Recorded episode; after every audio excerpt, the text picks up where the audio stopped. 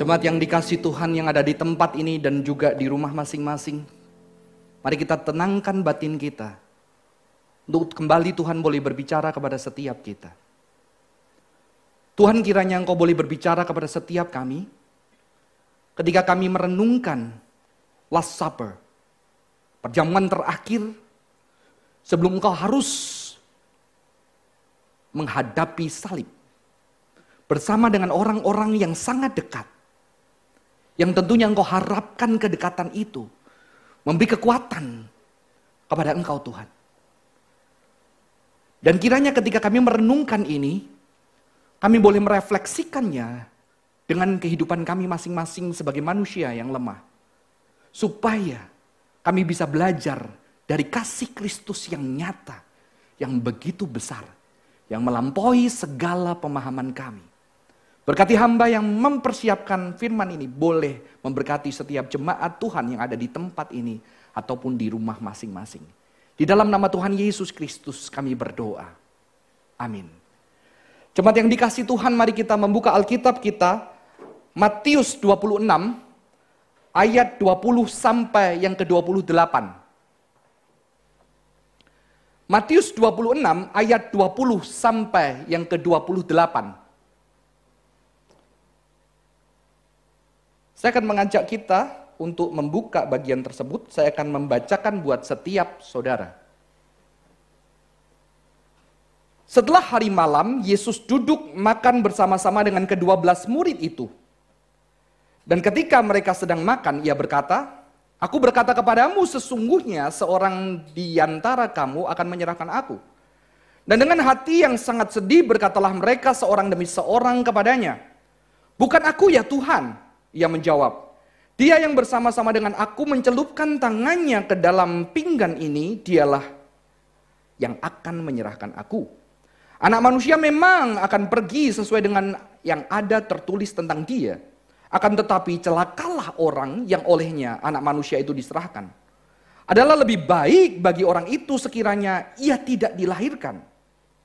Yudas yang hendak menyerahkan dia itu menjawab katanya, Bukan aku ya Rabi, Kata Yesus kepadanya, engkau telah mengatakannya. Dan ketika mereka sedang makan, Yesus mengambil roti, mengucap berkat, memecah-mecahkannya, lalu memberikannya kepada murid-muridnya dan berkata, ambillah, makanlah, inilah tubuhku. Sesudah itu ia mengambil cawan, mengucap syukur, lalu memberikannya kepada mereka dan berkata, minumlah kamu semua dari cawan ini.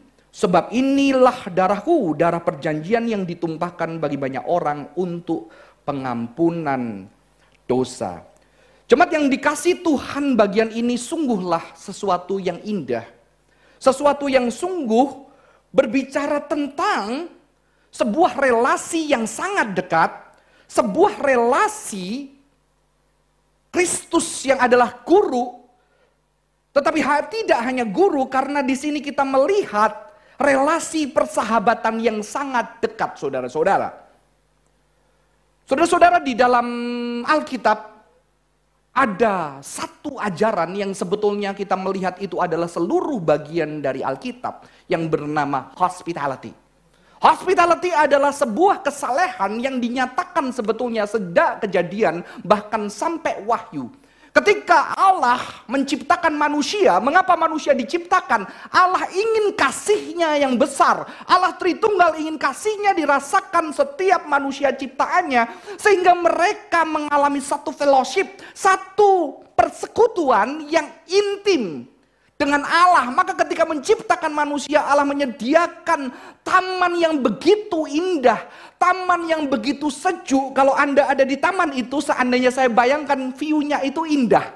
Segala tempat yang oke dan viral hari-hari ini akan kalah dengan taman itu, dengan air yang segar, dengan segala buah yang bisa dimakan oleh manusia, dengan segala hal yang bisa dinikmati kesegaran tubuh yang nyata, manusia disediakan semuanya. Manusia disediakan semuanya dan manusia boleh menikmati semuanya. Allah hanya bilang satu aja, enggak.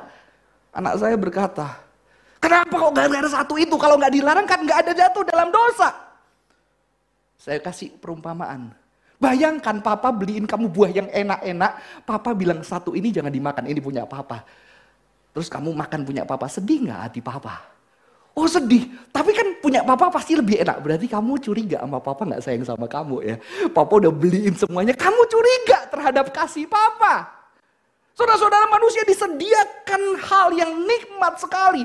Hospitality Allah sediakan sejak awal untuk manusia dinikmati. Bukan hanya menikmati buah-buahan. Tetapi manusia merela, menikmati relasi bersama Allah. Relasi dengan tulang rusuknya. Dan Allah memiliki desain mereka juga punya keturunan. Ada satu keindahan yang Tuhan sediakan. Hospitality tidak berbicara hanya makanan, tetapi ada fellowship di sana. Ya, ada fellowship di sana saudara-saudara. Dan kalau kita melihat di dalam sepanjang Alkitab Allah digambarkan adalah Allah yang hospitable, menyediakan makanan buat orang-orang Israel yang menderita. Dan akhirnya kalau kita lihat di Wahyu saudara-saudara, Allah menyediakan satu pesta besar, pesta besar yang setiap orang diundang dan duduk makan nanti di perjamuan kawin anak domba. Ya. Maka tidak heran perjamuan kudus itu menjadi salah satu ciri hospitality yang dipraktekkan gereja sampai hari ini. Setiap orang diundang untuk bisa makan bersama. Ini berbicara apa? Ini adalah berbicara intimate friendship. Intimate friendship. Satu keintiman dan persahabatan yang ditawarkan Allah sejak dunia diciptakan saudara-saudara. Dan ini sebetulnya kalau kita baca ini adalah sebuah table fellowship. Ya. Saya ingat sekali retreat itu, saya pernah mengadakan sebuah retreat. Yang paling nikmat dalam retreat adalah ketika kita makan bersama, tahu-tahu lagi makan dan ngobrol enak disuruh sesi, betul nggak? Ya, hari itu saya berpikir kok nggak enak rasanya. Gimana kalau sesinya kita pindahkan di tablenya? Jadi sampai mereka pikir kok nggak ada sesi ya. Di situ mereka bisa ngobrol dan sharing dan itu indah. Dan setiap sesi orang itu saling melayani di meja makan itu berbagi pengalamannya, berbagi kisahnya. Itu sebuah fellowship yang indah saudara-saudara. Mengapa? Karena sebetulnya kasih Allah itu adalah persahabatan kepada manusia. Maka tidak heran ketika kita melihat Yohanes 15 ayat 13 mengatakan apa? Tidak ada kasih yang lebih besar daripada kasih seorang yang memberikan nyawanya untuk sahabat-sahabatnya. Saudara-saudara, keselamatan diidentikan dengan friendship, persahabatan. Banyak filsafat persahabatan dinyatakan melalui pemikiran-pemikiran filosof-filosof hebat. Tapi ketika saya melihat di dalam Alkitab, keselamatan, kematian Kristus diedit, diidentikan dengan friendship. Tidak ada kasih yang lebih besar daripada seseorang yang memberikan nyawanya untuk sahabat-sahabatnya. Jadi keselamatan berbicara apa? Salvation is the restoration of friendship. Keselamatan ada pemulihan persahabatan antara Allah dengan manusia, antara manusia dengan manusia, bahkan antara alam karena penebusan Allah adalah penebusan yang bersifat holistik, pemulihan ciptaan Allah yang sejak awal indah akan dipulihkan secara sempurna di dalam penebusan dan karya keselamatan. Jadi karya keselamatan bukan hanya sekedar aku percaya Yesus masuk surga, tidak. Ada satu pemulihan relasi dengan Allah, ada pemulihan relasi dengan sesama, dengan uh, orang-orang di sekitar kita, dan ada pemulihan relasi kita dengan uh, nature alam di sekitar kita, karena alam juga anugerah Tuhan. Langit menceritakan tentang kebesaran Tuhan, cakrawala menceritakan kemuliaan Tuhan, saudara-saudara. Jadi berbicara tentang friendship. Dan kalau kita lihat di sini, sebelum Yesus mati, dia tahu bahwa waktunya dengan dekat. Dia mengakhiri malam itu terakhir bersama dengan orang-orang yang paling dia dekat, saudara-saudara. Ada table fellowship. Saudara bayangkan kalau perpisahan, sudah pernah perpisahan? Ya kalau Anda menjadi hamba Tuhan, aduh, ya, pisah kepada saat dari tempat ke tempat lain, itu banyak air mata. Kita harus meninggalkan orang-orang yang kita cintai, bukan hanya hamba Tuhan. Saudara-saudara yang bekerja pun meninggalkan satu tempat, saudara-saudara. Apalagi kalau ini orang-orang yang sangat dekat, yang sudah setiap hari bersama dengan Yesus, yang Yesus tahu bandel-bandelnya, Yesus tuh tahu impulsif-impulsifnya, Yesus juga tahu ketulusan-ketulusannya, saudara-saudara. Dan Yesus mengakhiri malam itu bersama dengan orang-orang yang dekat di dalam sebuah fellowship table fellowship, berbicara tentang keintiman friendship. Dan kalau saudara tahu, justru inilah ciri khas kekristenan. Table fellowship. Ada makan bersama. Mengapa? Karena pada zaman itu kekristenan mula-mula orang-orang dari ras suku bangsa apa pun, dari kaya atau miskin, wanita, budak, mereka diundang makan bersama-sama di meja Tuhan. Pada waktu itu gereja berkumpul di rumah-rumah yang hanya sekitar 40-50 orang maksimal kalau rumahnya besar. Dan mereka membagi makanan, memecah-mecah roti, bersuka cita. Bahkan ada yang menjual hartanya untuk diberikan untuk menolong orang-orang saudaranya yang kesulitan. Dan di situ biasanya gereja mula-mula mereka ada satu praktek memeluk dan mencium saudaranya di bibir saudara-saudara. Tanda apa? Engkau dibuang, engkau dibuang dari keyahudian karena engkau menjadi Kristen. Engkau dibuang dari Gentiles Romawi bukan engkau mengikut kami di situ. Kami engkau peluk dan kami jadikan engkau saudaraku. Saudara-saudara ini sesuatu yang sangat dekat. Jadi ketika Injil Matius ini dibaca oleh gereja mula-mula. Ini dekat. Mengapa? Karena mereka setiap hari memecah-mecah roti. Bersuka cita. Ngumpul bareng. Jadi kalau kita sama teman-teman gereja, sama jemaat. Jarang ngumpul makan bareng saudara-saudara. Itu nggak Kristen ya. Kekristenan real. Nyata saudara-saudara. Dan di sini apa? Ketika berbicara tentang hospitality. Rumah meja makan berbicara adalah tempat yang sangat dekat. Tempat yang sangat sakral. Dan kalau kita melihat hospitality. Orang saleh adalah orang yang membuka meja rumahnya untuk strangers. Orang-orang asing untuk apa? Untuk mereka bisa menikmati berkat-berkat Tuhan dan mengucap syukur karena berkat-berkat yang dinyatakan oleh orang-orang percaya pada masa itu. Bahkan Injil tersebar dengan cara apa? Murid-murid disuruh tidak membawa apa pun untuk akhirnya datang dan mengetuk pintu. Barang siapa rumah yang menyambut mereka dan memberi mereka makan. Di situlah rumah itu berkat-berkat Allah nyata saudara-saudara. Bahkan penginjilan di awal bergantung kepada hospitality orang-orang saleh. Dan saudara kalau lihat mengapa Abraham hospitable. Mengapa Lot yang tidak menyambut dengan baik. Semua Alkitab kita berisi hospitality. Saudara-saudara, ketika kita melihat ini, ada hospitality yang Yesus berikan kepada murid-murid. Ada satu keramah tamahan. Terjemahan ramah tamah tidak bagus saudara-saudara. Tetapi di sini kita juga melihat di malam itu ada radical in hospitality. Ada satu in hospitality, ketidakadaan hospitality yang sangat radikal. Mengapa? Kalau kita melihat justru in hospitality dilakukan oleh orang yang paling dekat. Ya. Ketika sedang makan ia berkata, aku berkata kepadamu, sesungguhnya seorang di antara kamu akan menyerahkan aku. Saudara-saudara kita percaya di dalam doktrin kita ketika Yesus menjadi manusia, dia 100% Allah, tapi dia juga 100% manusia. Tapi kita kurang mengeksplorasi sisi-sisi kemanusiaan Yesus. Saya percaya ketika Yesus mengatakan ini, ada satu kepedihan, ada satu duka yang begitu dalam. Ketika sudah bertahun-tahun ada seorang murid yang aku juga percaya, saya percaya Yesus juga mencintai setiap muridnya dengan dahsyat. Dan ketika dia tahu bahwa ada salah satu dari mereka yang akan menyerahkan itu. Dan ketika Yesus menyatakan ini, saya percaya ada satu kesedihan ada mungkin satu duka yang begitu dalam saudara-saudara. Dukanya adalah apa? Ketika kasihnya juga tidak pernah bisa hilang. Saudara tahu, duka yang paling dalam adalah ketika kita dilukai. Tapi anehnya kita tidak bisa membenci orang yang melukai kita. Betul? Secara manusia kita ingin membalas. Kita ingin dia hancur tetapi ketika kita mau berdoa untuk kehancurannya. Kita tidak kuat. Dan itu kasih yang besar. Yang Tuhan nyatakan di hati orang-orang percaya. Beberapa tahun lalu saya melihat satu video.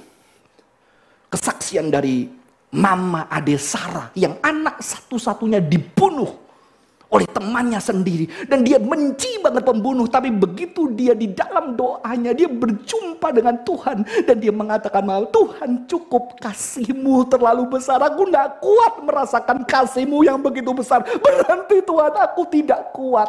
Dan ketika dia menjumpai pembunuh ayah anak yang dia harus benci kasih itu begitu dahsyat ini adalah kekristenan saudara-saudara. Saya percaya kasih Yesus tidak dipengaruhi sedikit pun oleh perbuatan Yudas. Justru kasih Yesus semakin besar dan dahsyat karena dia tidak bisa membenci. Bahkan saya percaya teguran yang keras dari Kristus pun adalah teguran di dalam kasih yang besar. Karena Allah kita adalah kasih. Dan yang paling menyedihkan adalah persahabatan ditukar dengan uang. Sehingga Yudas bertanya, apa yang kau bisa berikan kepadaku? Dan dia mulai mencari cara menyerahkan persahabatannya. Menyerahkan gurunya, bukan hanya sahabat. Ini guru yang mau menjadi sahabat buat dia. Dan juga persahabatan ini dilakukan pengkhianatannya adalah di tempat yang sangat personal. Yaitu meja makan. Di meja makan itu sudah ada di setiap hari keseharian Yudas. Dia udah berpikir bagaimana Yesus harus diserahkan. Saudara-saudara. Dan juga dilakukan oleh seorang yang sangat dicintai. Dan yang paling menyedihkan adalah ditandai dengan gestur yang sangat intim yaitu ciuman yang kita juga tidak akan mencium sembarangan, betul? Jadi di sini kita melihat Bayangkan kalau kita menjadi pribadi seperti Yesus sudah. Nggak mungkin ya. Tetapi kita membayangkan di dalam kondisi itu ada orang yang kita cintai di meja makan. Kita pernah membasuh kakinya, kita pernah bersama-sama dengan dia. Tahu-tahu ada orang yang di dekat kita. Mengkhianati kita dengan ciuman, menjual persahabatan kita, ya, dan melakukannya di tempat yang paling dekat karena meja makan berbicara tentang keintiman. Tidak semua orang kita undang masuk untuk makan bersama dengan kita. Ya. Tapi kita melihat hospitality yang luar biasa di tengah radical in hospitality. Di tengah in hospitality yang radikal. Di situ justru hospitality yang dahsyat dinyatakan. Saudara, radical hospitality dinyatakan ketika radical in hospitality. Ya, nanti puncaknya disalib, tapi kita hari ini tidak berbicara tentang salib. Ya, di situ puncak in hospitality, tetapi puncak hospitality ada di atas kayu salib, saudara-saudara. Saudara-saudara, ternyata di ayat 26 sampai 28 Yesus tetap memecahkan roti, tubuh dan anggur kepada murid-muridnya yang akan segera tercerai berai yang akan segera ada yang akan menyangkal dia. Jadi saudara-saudara ketika kita berbicara tentang pengkhianatan, memang kita melihat Judas itu paling besar. Tetapi kita juga melihat murid-murid yang lain tercerai berai. Kita juga melihat Petrus yang menyangkali Yesus saudara-saudara. Tetapi Yesus tetap memberikan tubuhnya anggur kepada murid-murid yang akan secara akan segera tercerai berai saudara-saudara. Saya mengutip seorang tokoh yang bernama Henry Nowen berkata, hospitality is not to change people, but to offer them space where change can take place. Saudara-saudara, hospitality adalah sebuah kondisi seseorang tidak merubah seseorang tetapi dia menyediakan tempat yang dapat membuat seseorang itu bisa berubah. Yesus memberikan tempat di dalam bahasa asli juga bisa dia maknai hospitality itu artinya making room, menyediakan ruang maka Yesus melihat ini dia menyediakan tetap memberikan tubuhnya, memberikan darahnya untuk orang-orang yang dicintai. Sekalipun dia tahu bahwa mereka nanti tercerai beres, ada yang menyangkali, ada yang bahkan menyerahkan dia. Dia tahu memang masih ada perdebatan. Apakah Yudas ikut menikmati dan apakah Yudas tidak ikut menikmati. Ada beberapa yang menyatakan lebih banyak tidak ikut menikmati perjamuan, tetapi ada yang menyatakan menikmati tetap perjamuan kudus. Itu masih ada perdebatan di sana saudara-saudara. Tetapi ada seorang penulis yang mengatakan, oh tidak peduli. Mengapa kalau mengikut atau tidak menikmati? Karena toh semua murid akhirnya juga tercerai berai dan ada Petrus yang juga menyangkal walaupun dia sudah menikmati perjamuan itu saudara-saudara.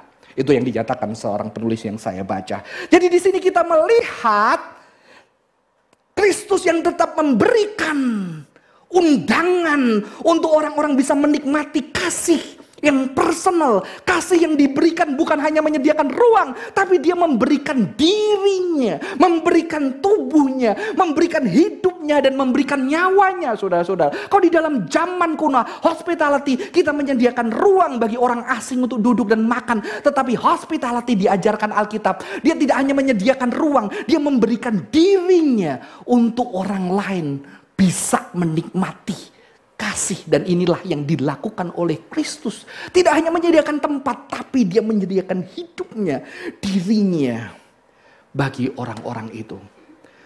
Saudara-saudara, kadang kita melihat Yudas itu sangat negatif. Ya, sangat negatif. Walaupun tentunya tetap negatif saudara-saudara. Tetapi kalau saya membaca lanjutan dari kisah ini, Di Matius 27 ayat yang ketiga dan yang keempat berkata demikian saudara-saudara. Pada waktu Yudas yang menyerahkan dia melihat bahwa Yesus telah dijatuhi hukuman mati, menyesalah ia. Kata yang digunakan adalah metameloma. Ya. Beberapa Alkitab menerjemahkan bertobat, repented. Ya. Lalu ia mengembalikan uang yang 30 perak itu kepada imam-imam kepala dan tua-tua dan berkata, aku telah berdosa karena menyerahkan darah orang yang tidak bersalah. Saudara-saudara, saya membayangkan ternyata Yudas ketika menyerahkan Yesus, dia tidak membayangkan Yesus akan dihukum mati, saudara-saudara. Maka dia lihat apa? Ketika Yesus dijatuhi hukum mati, dia merasa menyesal. Ya, merasa tidak nyaman, dia merasa bersalah. NRSW menerjemahkan dia bertobat, repented. Walaupun banyak mayoritas tidak menggunakan itu saudara-saudara. Dan apa? Lalu ia mengembalikan uang yang 30 perak itu kepada imam-imam kepala dan tua-tua. Dan berkata, aku telah berdosa karena menyerahkan darah orang yang tak bersalah. Saudara-saudara ketika saya tadi mengatakan, Salvation itu restorasi daripada persahabatan. Kalau saudara lihat di dalam Alkitab, kata dosa pertama kali muncul, kata dosa pertama kali muncul bukan justru di dalam kejadian yang pertama. Kita tahu Adam dan Hawa berdosa di kejadian yang pertama. Tetapi kata dosa pertama kali muncul adalah ketika seorang kakak yang harus menjaga adiknya, dia membunuh adiknya sendiri. Dia penuh dengan kebencian, dia penuh dengan iri hati dan dia ingin mengakhiri hidup adiknya dan di situ Tuhan mengatakan hati-hatilah dosa mengintip. Jadi sebetulnya dosa muncul pertama kali di dalam konteks relasi persaudaraan, relasi sesama manusia. Maka di sini kita lihat apa? Yudas mengulangi secara lebih gamblang dia mengkhianati relasi antar manusia. Di sini apa saudara-saudara implikasinya? Kita sebagai orang yang mengaku kepada Yesus yang sudah ditebus. Kita berdosa dengan dalam ketika apa? Ketika kita merusak relasi-relasi sesama saudara, sesama orang yang harusnya kita kasih. Ketika kita berlaku jahat kepada orang lain, di situlah dosa pertama kali muncul. Dan memang di kejadian berbicara dosa juga Ya, walaupun kata dosa tidak muncul di sana, tetapi yang terjadi di sana adalah ketika manusia merusak relasi dia dengan Allah yang digambarkan bertubuh yang berjalan setiap sore dan mencari manusia. Relasi itu dihancurkan oleh manusia, relasi dengan Allah dan bukan hanya itu, relasi manusia seorang yang sangat intim suami dan istrinya dihancurkan oleh karena dosa. Saudara-saudara inilah yang dilakukan Yudas. Menghancurkan relasi yang sangat intim. Sahabatnya sendiri, gurunya sendiri yang begitu mencintai dia. Seperti Adam dan Hawa, seperti Kain.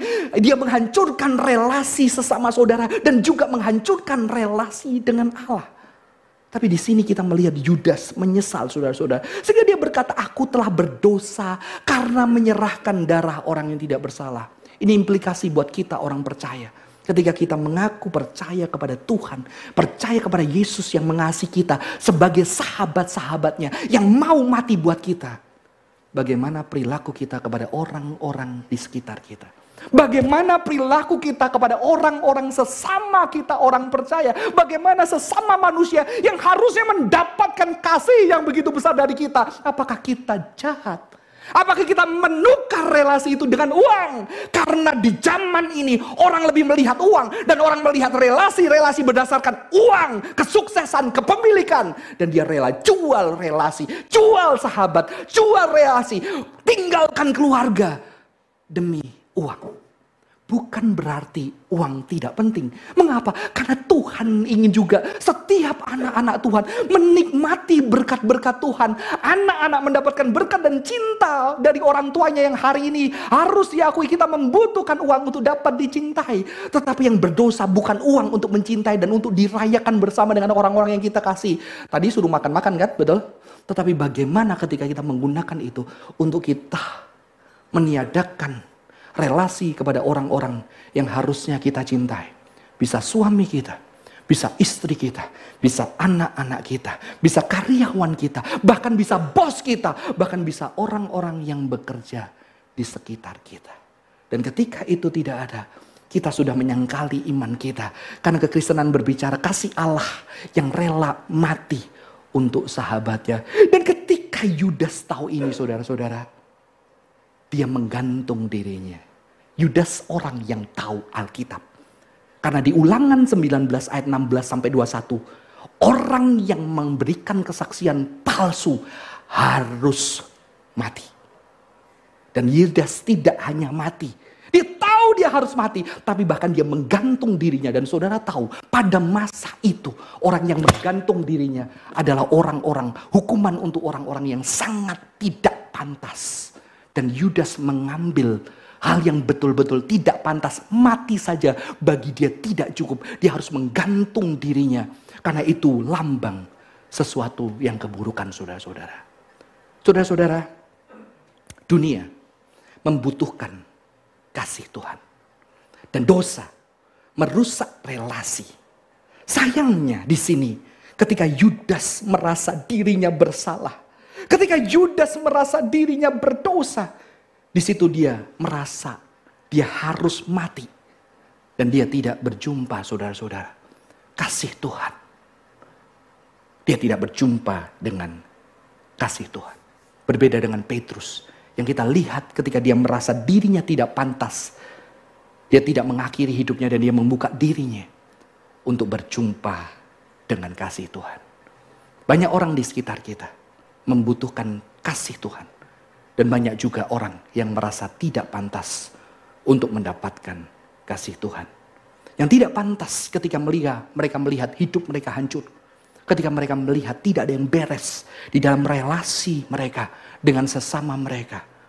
Di situ mereka juga tidak merasa pantas untuk mendapatkan kasih Tuhan. Banyak orang di sekitar kita.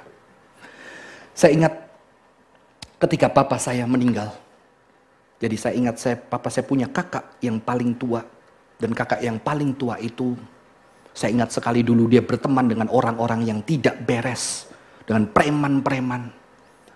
Dia kenal orang-orang kuat dalam tanda kutip dan hidupnya sangat keras. Dan dia akhirnya bercerai. Anak-anak juga cukup sedih dan ketika bercerai, bercerai lagi saudara-saudara. Dan saya ingat sekali ketika di dalam hari ketika papa saya meninggal dan ada peti di situ selama tiga hari. Saya lihat om saya ini bilang aku nggak bisa jaga papamu selama ini aku mau jaga. Dan dia menjaga lebih kuat dari saya. Kenapa? Karena dia tidur di kursi di tempat duka itu selama tiga hari berturut-turut. Dan di situ hati saya penuh dengan ibadah dan saya merasa ingin mengenalkan Yesus kepada dia. Dan waktu itu kami siang-siang sendiri saya bilang, saya panggil Empek. Empek, gimana tentang Tuhan dalam hidup Empek? Dan dia mengatakan, aku tidak pantas. Aku tidak pantas mendapatkan kasih. Hidupku sudah hancur. Hidupku sudah jauh. Aku sudah bercerai. Aku udah hancur sekarang hari itu aku aku tidak bisa Bapak dan aku tidak pantas mendapatkan kasih Tuhan. Saudara-saudara banyak orang yang juga seperti ini. Tidak pantas mendapatkan kasih Tuhan dan bagaimana kita hadir buat orang-orang tersebut untuk menyatakan kasih Tuhan. Saudara-saudara ketika hari ini saya mengajak kita juga berefleksi. Saya tidak mengajak kita berefleksi apakah kita mengkhianati seperti Yudas. Tidak. Saudara-saudara mungkin kita tidak seperti Yudas. Kita tidak seperti Yudas yang menjual persahabatan. Mengapa? Karena kita sudah tahu Yesus sudah mati buat kita. Yesus sudah mati buat kita dan kita tahu itu. Tapi juga harus diakui ada kesulitan kita sebagai manusia. Karena kita tidak pernah berjumpa langsung seperti Yudas dan murid-murid. Sehingga Yudas bisa merasakan menyesal saudara-saudara. Tetapi saya sungguh, saya secara pribadi ketika merenungkan itu. Ketika saya membayangkan Kristus. Gambaran saya terbatas. Mengapa? Karena saya manusia bertubuh yang terbatas dengan tubuh. Kalau saya membayangkan saudara-saudara saya, sahabat-sahabat saya, anak saya, istri saya. Saya bisa. Mengapa? Karena dia nyata. Bisa saya sentuh. Sehingga kadang-kadang justru karena ketidakmampuan itu walaupun saya tahu di dalam perjalanan hidup saya, spiritualitas saya, sering Yesus menunjukkan kasihnya melalui orang-orang di sekitar saya. Sehingga kondisi itu membuat saya apa? Kadang-kadang gampang sekali kita lengah saudara-saudara. Sehingga kita tidak merasa kedekatan yang dalam dengan Tuhan. Sekalipun di konsep kita tahu dia mengasihi kita. Tapi kalau jujur di dalam hati kita kadang-kadang mempertanyakan. Apakah dia nyata di dalam hidup kita. Dan di situlah akhirnya kita melihat yang lebih penting. Yang bisa nyata pekerjaan kita. Anak kita, istri kita. Orang tua kita, pelayanan kita, bisnis kita. Semua yang kita bisa pegang, kita melihat itu sangat berharga. Dan ketika kita menggumulkan Tuhan, bagaimana aku bisa mencintai Tuhan. Dan di sini justru saya mengajak kita merenungkan Bagaimana saudara-saudara? Ketika kita tahu Yesus mati buat kita. Tapi keterbatasan kita dengan tubuh ini. Kita bisa datang meminta anugerah Tuhan. Anugerah Tuhan yang nyata. Dan belajar percaya. Meminta anugerah Tuhan untuk membuat kita bisa percaya. Kehadiran Kristus. Dan bagaimana kita belajar. Relasi kita lebih intim karena relasi kita dipulihkan bukan berdasarkan kita. Tapi kematiannya yang memulihkan. Sekalipun kita merasa atau tidak merasa kita dekat. Betul?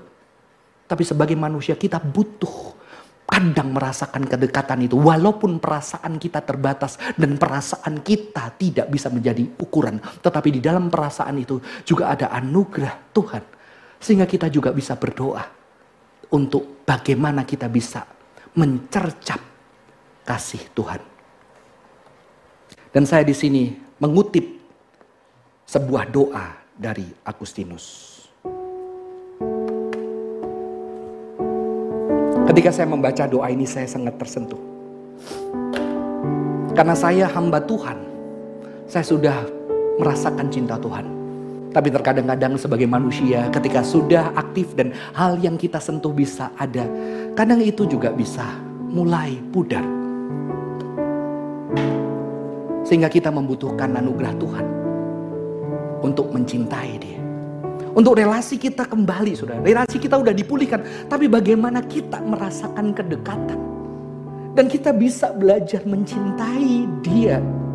Mencintai dia. Sebagai Tuhan dan Juru Selamat kita. Maka saya tersentuh dengan Agustinus yang berdoa. Betapa lambat aku akhirnya mencintaimu. Keindahan begitu lama, begitu baru. Betapa lambat kau kucintai. Engkau mengajak, memanggil dan menggempur ketulianku. Engkau bersinar cemerlang dan menghalaukan kebutaanku. Terlambat aku mencintaimu. Ya Tuhanku. Maukah kita belajar mencintai dia dengan segala keterbatasan kita? Yang pertama kita lakukan jujur bahwa kita gampang terikat dengan yang dekat. Dan kita minta Tuhan bukakan mata kita supaya kita bisa melihat hal-hal yang dekat kita. Anak, istri, orang tua, sahabat, gereja, gembala, pemimpin, pekerjaan. Itu adalah bukti-bukti cintanya buat kita. Sehingga kita bisa bersama-sama. Tuhan aku mau mencintai engkau. Tuhan bantu aku, berikan anugerahmu untuk mencintai engkau Tuhan. Dan ketika aku belajar mencintai engkau, kiranya boleh cintaku ini juga bisa dirasakan oleh orang-orang di sekelilingku. Mari saudara-saudara, saya ajak kita waktu teduh sejenak sambil menyanyikan sebuah pujian. Pujian yang begitu indah. Sebagai sebuah kejujuran di hadapan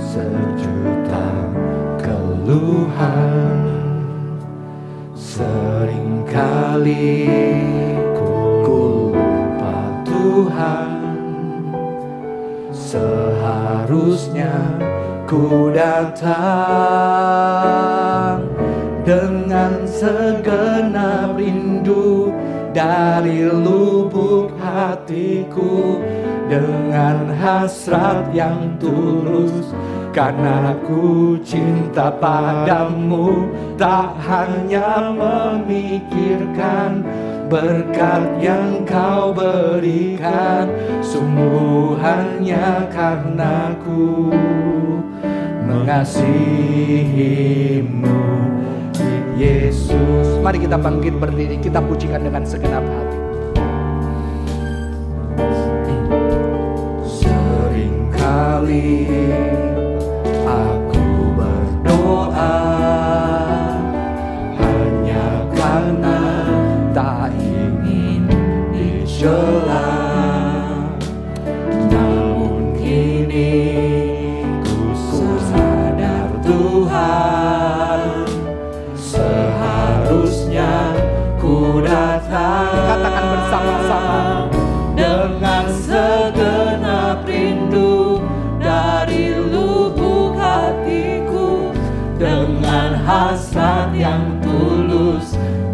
karena ku cinta padamu.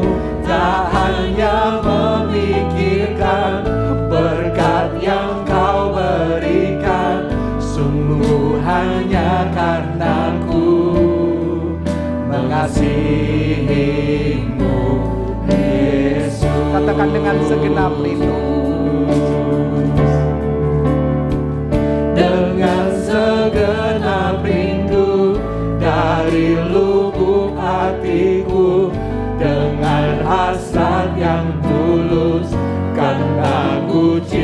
padamu tak hanya memikirkan berkat yang kau berikan.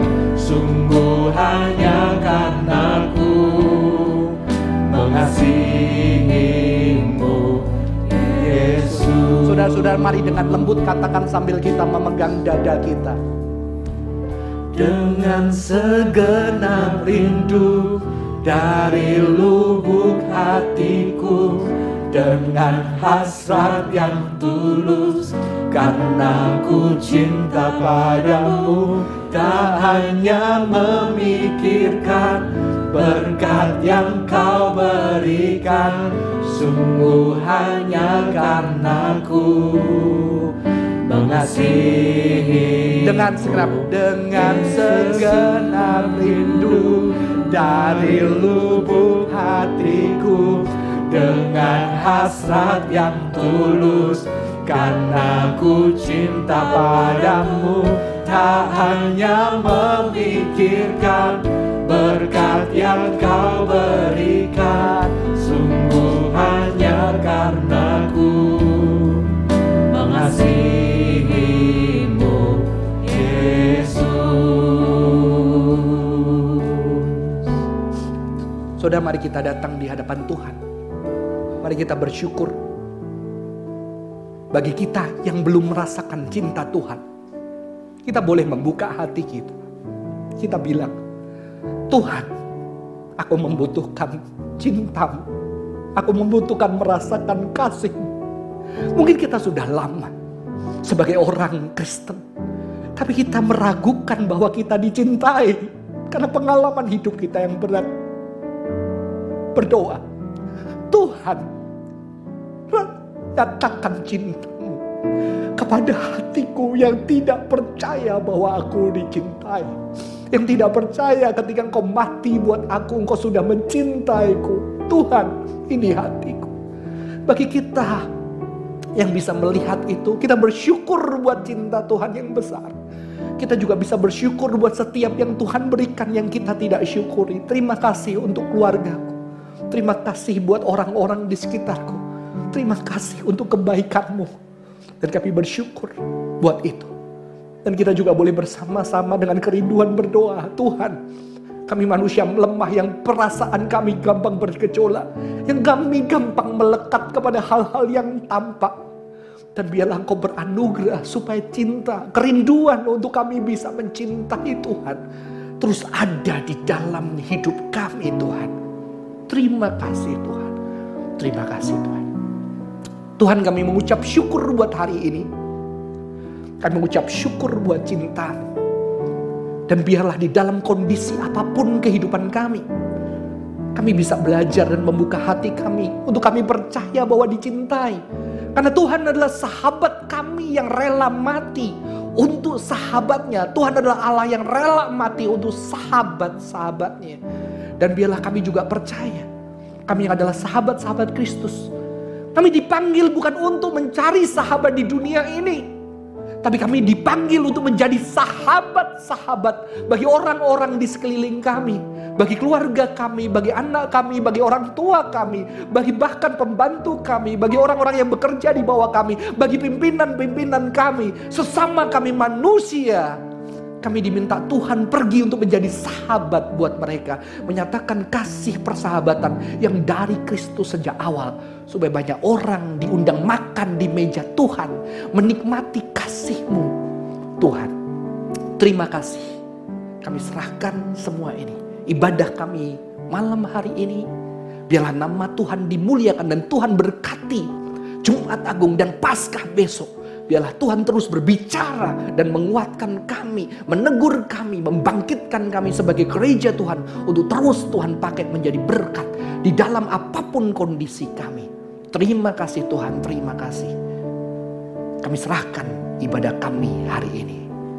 Di dalam nama Tuhan Yesus Kristus, kami bersyukur dan berdoa. Amin. Silakan duduk, Tuhan Yesus memberkati.